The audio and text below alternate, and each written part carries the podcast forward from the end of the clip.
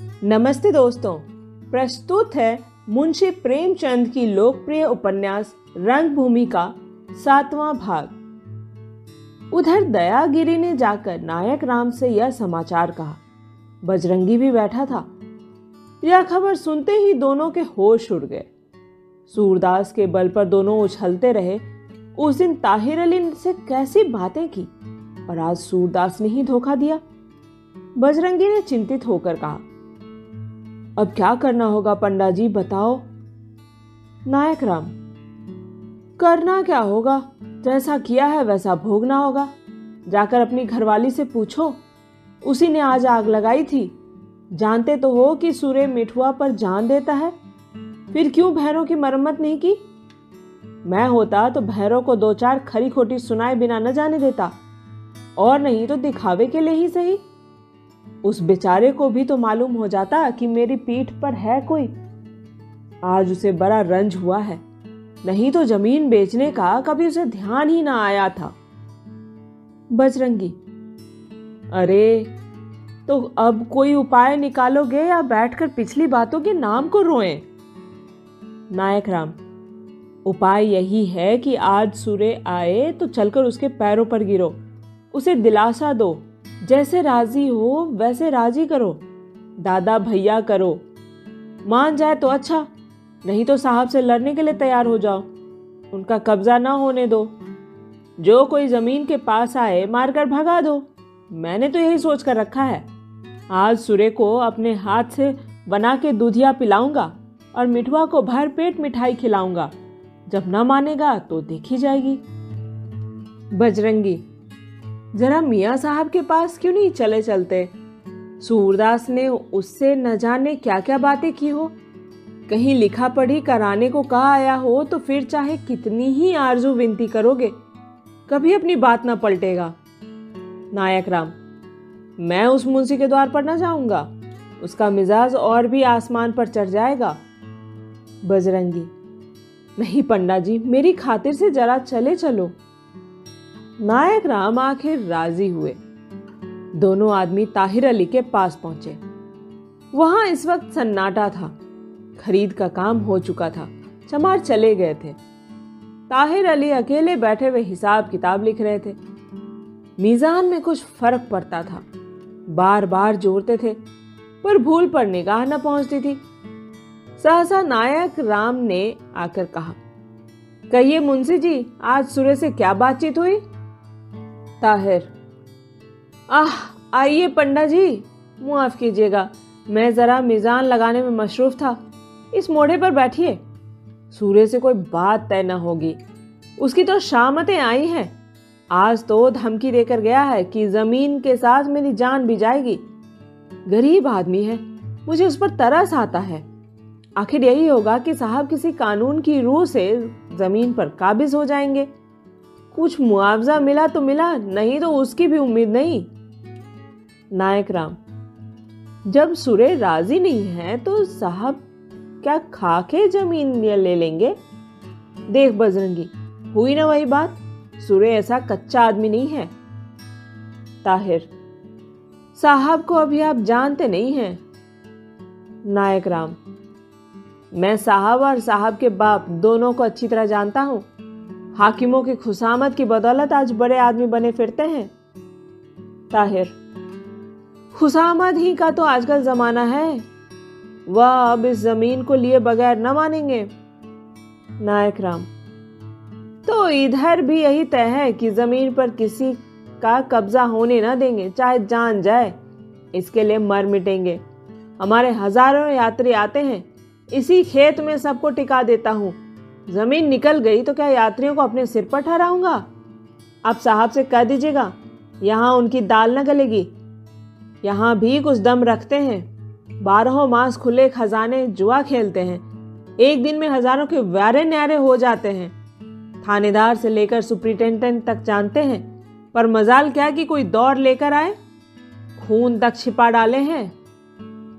ताहिर तो आप ये सब बातें मुझसे क्यों कहते हैं? क्या मैं जानता नहीं हूँ?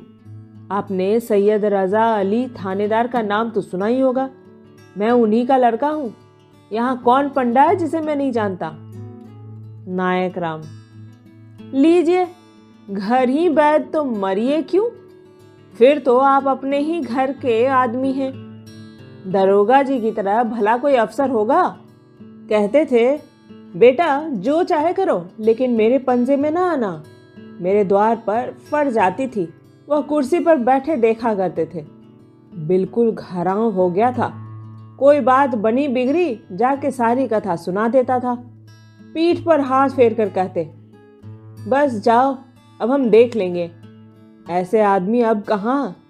सतजुगी लोग थे। आप तो अपने भाई ही ठहरे। साहब को धता क्यों नहीं बताते? आपको भगवान ने विद्या बुद्धि दी है बीसों बहाने निकाल सकते हैं। बरसात में पानी जमता है, दीमक बहुत है, लोनी लगेगी। ऐसे ही और कितने बहाने हैं? ताहिर, पंडा जी, जब आपसे भाईचारा हो गया तो अब क्या पड़ता साहस पल्ले सिरे के घाघ हैं। हाकिमों से उनका बड़ा मेल जोल है। मुफ़्त में ज़मीन ले लेगा। सुरे को तो चाहे सौ, दो सौ मिल भी रहे मेरा इनाम इकराम गायब हो जाएगा। आप सूर्य से मुआवला तय करा दीजिए तो उसका भी फ़ायदा हो, मेरा भी फ़ायदा हो और आपका भी फ़ायदा हो। नायक राम, आपको वहाँ से इनाम इकराम मिलने वाला हो, वह हम ही लोगों से ले लीजिए, इसी बहाने कुछ आपकी खिदमत करेंगे। मैं तो दरोगा जी को जैसा समझता था वैसा ही आपको समझता हूँ। ताहिर, मुआजल्लाह, पंडा जी ऐसी बात ना कीजिए। मैं मालिक की निगाह बचाकर एक कौड़ी लेना भी हराम समझता हूँ। वो अपनी खुशी से जो दे देंगे, हाथ फैला कर ले लूँगा, पर उनसे छिपा कर नहीं। खुदा उस रास्ते से बचाए। वालिद ने इतना कमाया, पर मरते वक्त घर में एक कौड़ी कफन को भी न थी। नायक राम, अरे यार, मैं तुम्हें रुसवत थोड़े ही देने को कहता हूँ। जब हमारा आपका भाईचारा हो गया तो हमारा काम आपसे निकलेगा, आपका काम हमसे।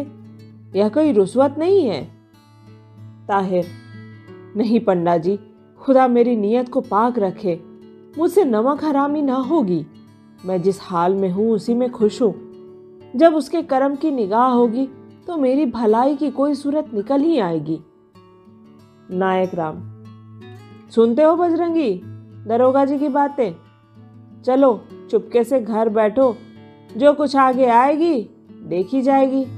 अब तो साहब ही से निपटना है। बजरंगी के विचार में नायक राम ने उतनी मिन्नत समाजत न की थी जितनी करनी चाहिए थी। आए थे अपना काम निकालने के हेकरी दिखाने। दीनता से जो काम निकल जाता है, वह डीए मारने से नहीं निकलता। नायक राम ने तो लाठी कंधे पर रखी और चले। बजरंगी ने कहा मैं जरा गोरुओं को देखने जाता हूँ, उधर से होता हुआ आऊँगा। यो बड़ा अखर आदमी था, नाक पर मक्खी न बैठने देता। सारा मोहल्ला उसके क्रोध से कामता था, लेकिन कानूनी कार्रवाइयों से डरता था। पुलिस और अदालत के नाम से ही उसके प्राण सूख जाते थे। नायक राम को नित्य ही अदालत से काम रहता था। वह इस विषय में अभ्यस्त थे। बजरंगी को अपनी ज़िंदगी में कभी गवाही देने की भी नौबत न आई थी। नायक राम के चले जाने के बाद ताहिर अली भी घर गए, पर बजरंगी वहीं आसपास टहलता रहा कि वह बाहर निकले तो अपना दुखड़ा सुनाओ ताहिर अली के पिता पुलिस विभाग में कांस्टेबल से थानेदारी के पद तक पहुँचे थे। मरते समय कोई जायदाद तक न छोड़ी। यहाँ तक कि उनकी अंतिम क्रिया कर्ज से की गई थी। लेकिन ताहिर अली के सिर पर दो विधवाओं और उनकी संतान का भार छोड़ गए। उन्होंने तीन शादियाँ की थी। पहली स्त्री से ताहिर अली थे, दूसरी से माहिर अली और ज़ाहिर अली, और तीसरी से जाबिर अली। ताहिर अली धैर्यशील और विवेकी मनुष्य थे। पिता का देहांत होने पर साल भर तक तो रोज़गार की तलाश में मारे मारे फिरे। कहीं मवेशी खाने की मुहर्री मिल गई कहीं किसी दवा बेचने के एजेंट हो गए। कहीं चुंगी घर के मुंशी का पद मिल गया। इधर कुछ दिनों से मिस्टर जॉन सेवक के यहाँ स्थायी रूप से नौकर हो गए थे। उनके आचार विचार अपने पिता से बिल्कुल निराले थे। रोजा नमाज़ के पाबंद और नियत के साफ़ थे। हराम की कमाई से कोसों दूर भागते थे। उनकी माँ तो मर चुकी थी, पर दोनों विमाताएँ जीवित थी। विवाह भी हो चुका था। स्त्री के अतिरिक्त एक लड़का था, साबिर अली, और एक लड़की, नसीमा। इतना बड़ा कुटुंब था और तीस रुपए मासिक आय। इस महँगी के समय में, जबकि इससे पंचगुनी आमदनी में सुचारू रूप से निर्वाह नहीं होता, उन्हें बहुत कष्ट झेलने पड़ते थे। पर नियत खोटी ना होती थी। ईश्वर भीरुता उनके चरित्र का प्रधान गुण था। घर में पहुँचे तो माहिर अली पढ़ रहा था। ज़ाहिर और जाबिर मिठाई के लिए रो रहे थे और शाबिर आँगन में उछल उछल कर बाजरे की रोटियाँ खा रहा था। ताहिर अली तख्त पर बैठ गए और दोनों छोटे भाइयों को गोद में उठाकर चुप कराने लगे। उनकी बड़ी विमाता ने जिनका नाम जैनब था द्वार पर खड़ी होकर नायक राम और बजरंगी की बातें सुनी थी। बजरंगी दस ही पाँच कदम चला था कि माहिर अली ने पुकारा, सुनो जी, ओ आदमी, जरा यहाँ ना तुम्हें अम्मा बुला रही है। बजरंगी लौट पड़ा, कुछ आस बंधी, आकर फिर बरामदे में खड़ा हो गया। जैनब टाट के पर्दे की आर में खड़ी थी, पूछा, क्या बात थी जी? बजरंगी। वही, ज़मीन की बात थी। साहब इसे लेने को कहते हैं, हमारा गुजर बसर इसी ज़मीन से होता है। मुंशी जी से कह रहा हूँ, किसी तरह इस झगड़े को मिटा दीजिए। नज़र नियाज देने को भी तैयार हूँ। मुआ मुंशी जी सुनते ही नहीं। जैनब, सुनेंगे क्यों नहीं? सुनेंगे ना तो गरीबों की हाय किस पर पड़ेगी? तुम भी तो गवार आदमी हो। उनसे क्या कहने गए? ऐसी बातें मर्दों से कहने की थोड़ी ही होती है। हमसे कहते, हम तय करा देते। जाबीर की माँ का नाम रकिया था। वह भी आकर खड़ी हो गई। दोनों महिलाएँ साये की तरह साथ साथ रहती थी।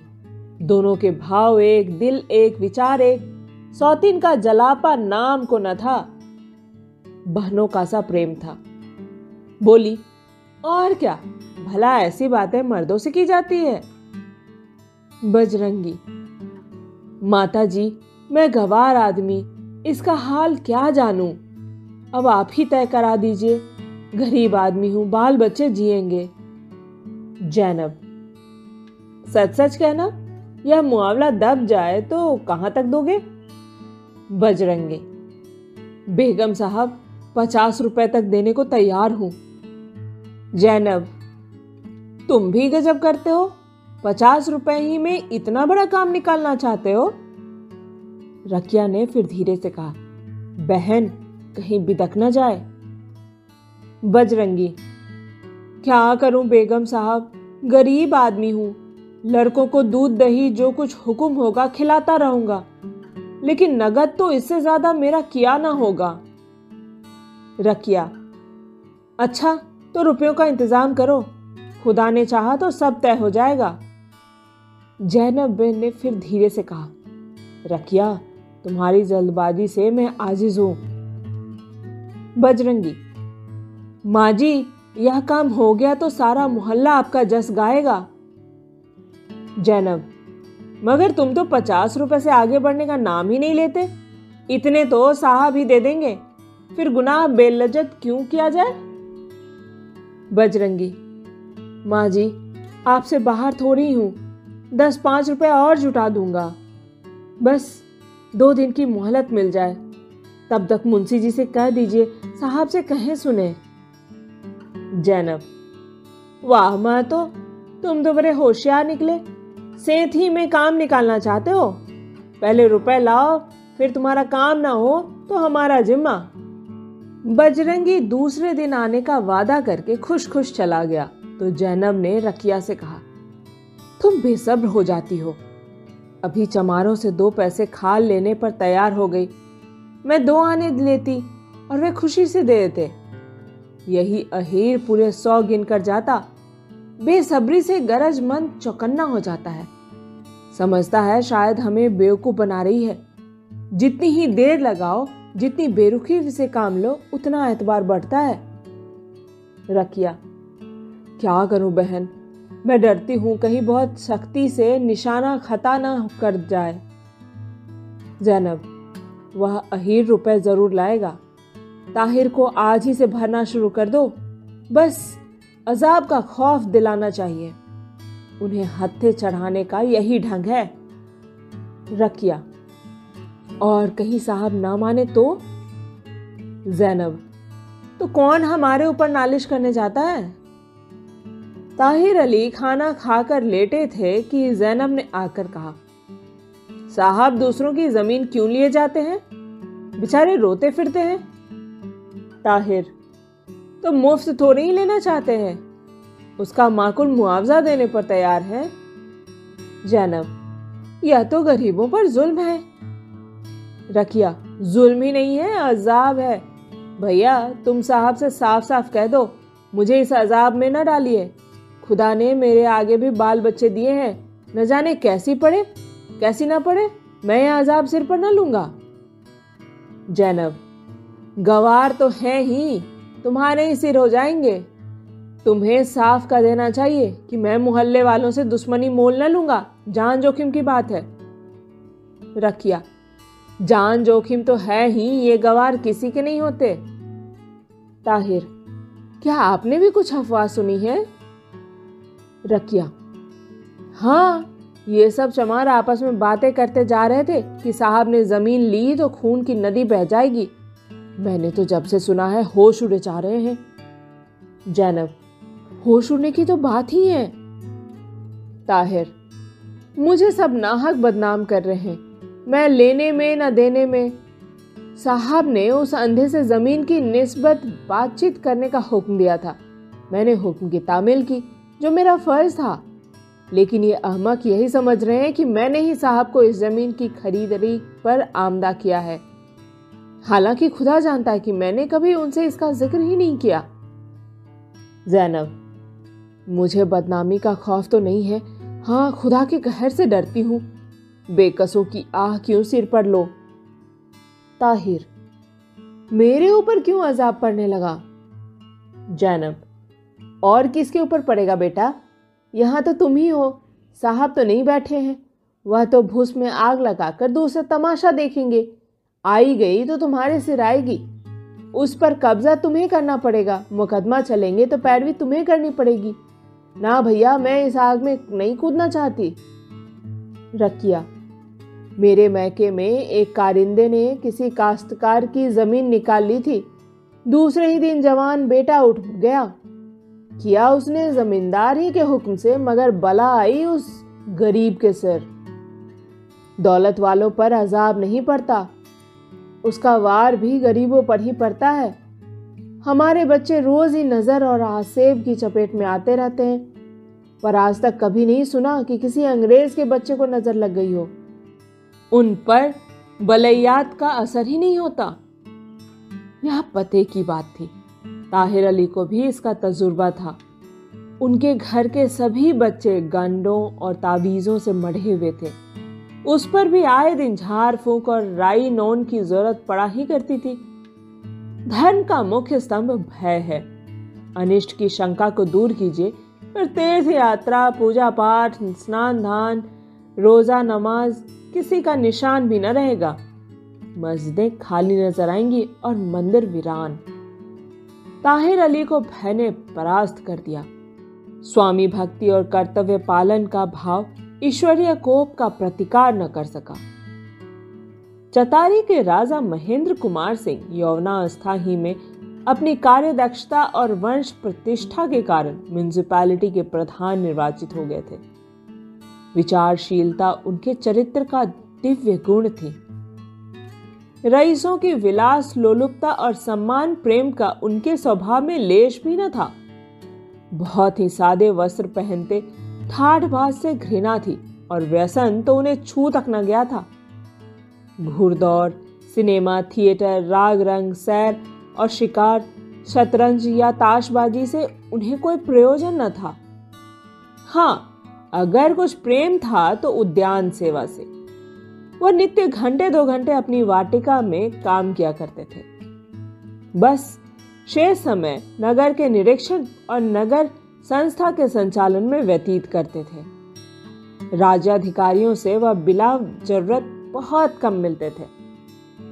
उनके प्रधानत्व में शहर को केवल उन्हीं भागों को सबसे अधिक महत्व न दिया जाता था, जहाँ हाकिमों के बंगले थे। नगर की अंधेरी गलियों और दुर्गंधमय परनालों की सफ़ाई, सुविस्तृत सड़कों और सुरम्य विनोद स्थानों की सफ़ाई से कम आवश्यक न समझी जाती थी।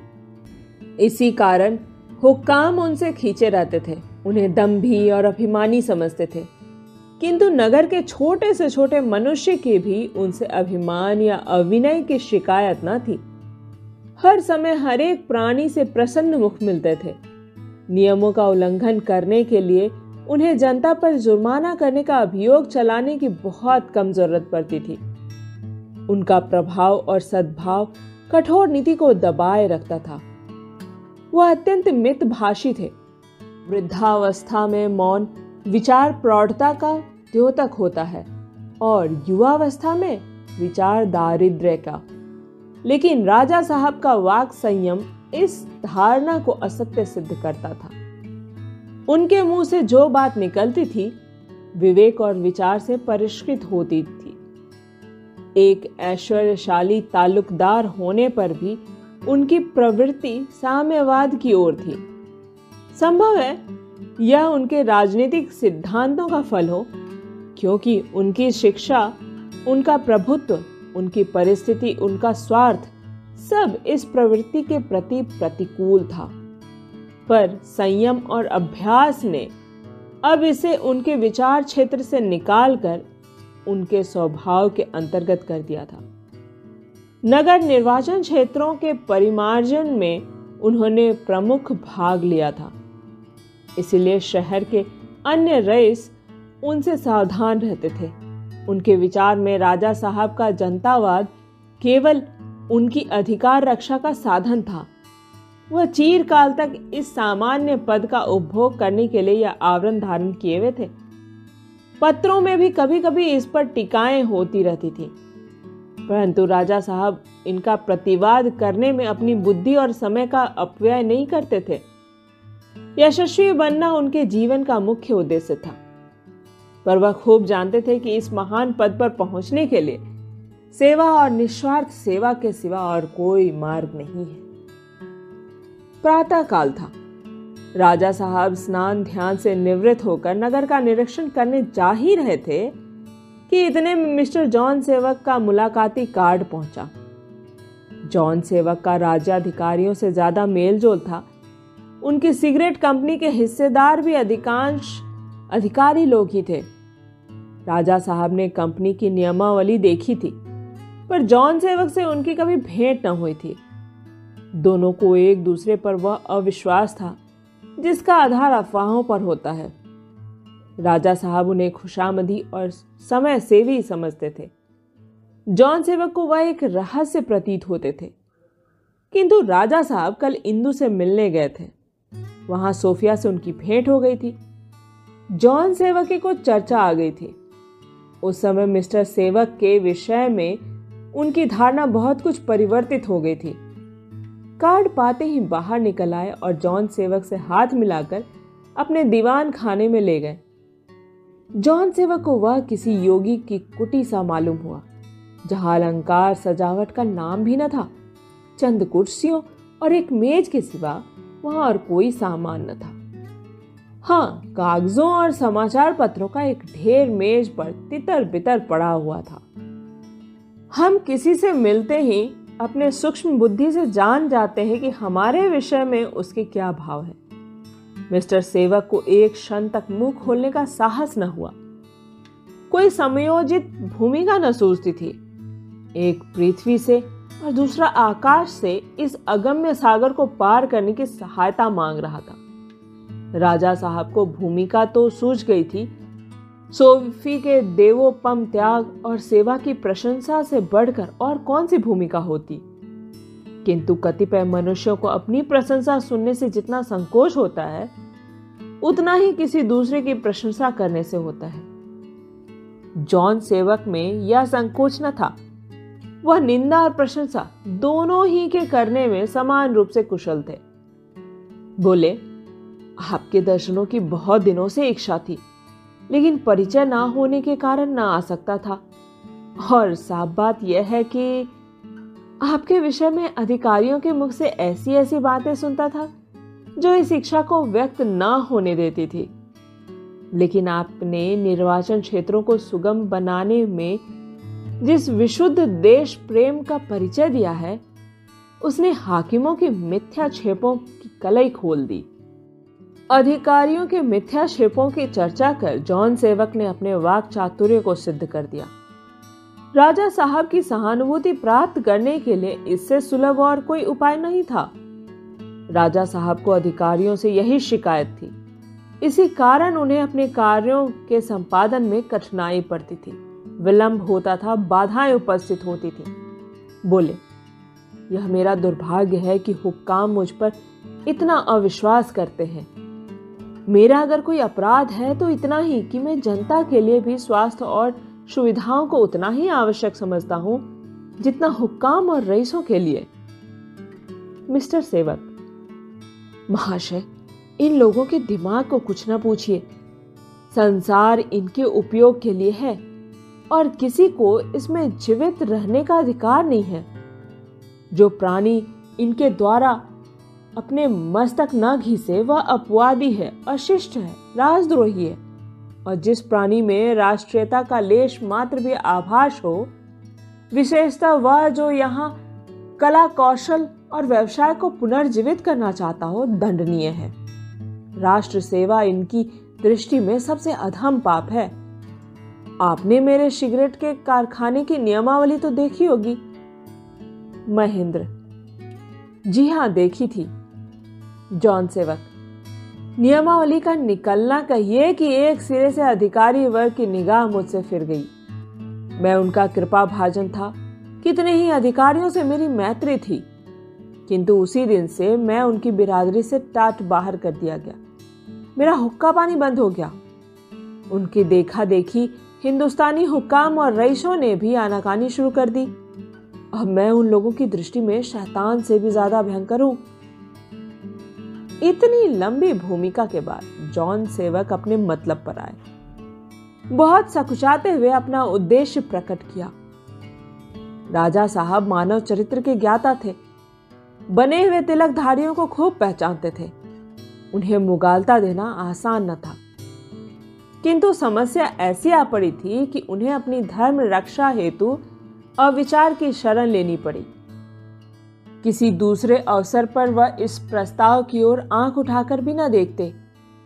एक दीन दुर्बल अंधे की भूमि को, जो उसके जीवन का एकमात्र आधार हो, उसके कब्जे से निकालकर एक व्यवसायी को दे देना, उनके सिद्धांत के विरुद्ध था पर आज पहली बार उन्हें अपने नियम को ताक पर रखना पड़ा। यह जानते हुए कि मिस सोफिया ने उनके एक निकटतम संबंधी की प्राण रक्षा की है। यह जानते हुए कि जॉन सेवक के साथ सदव्यवहार करना कुंवर भरत सिंह को एक भारी ऋण से मुक्त कर देगा। वह इस प्रस्ताव की अवहेलना न कर सकते थे। कृतज्ञता हमसे वह सब कुछ करा लेती है जो नियम के दृष्टि से त्याज्य है। यह वह चक्की है जो हमारे सिद्धांतों और नियमों को पीस डालती है।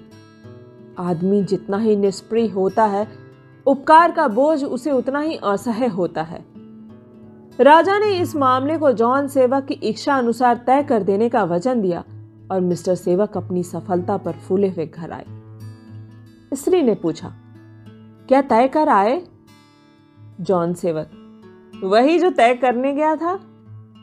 स्त्री, शुक्र है, मुझे आशा न थी।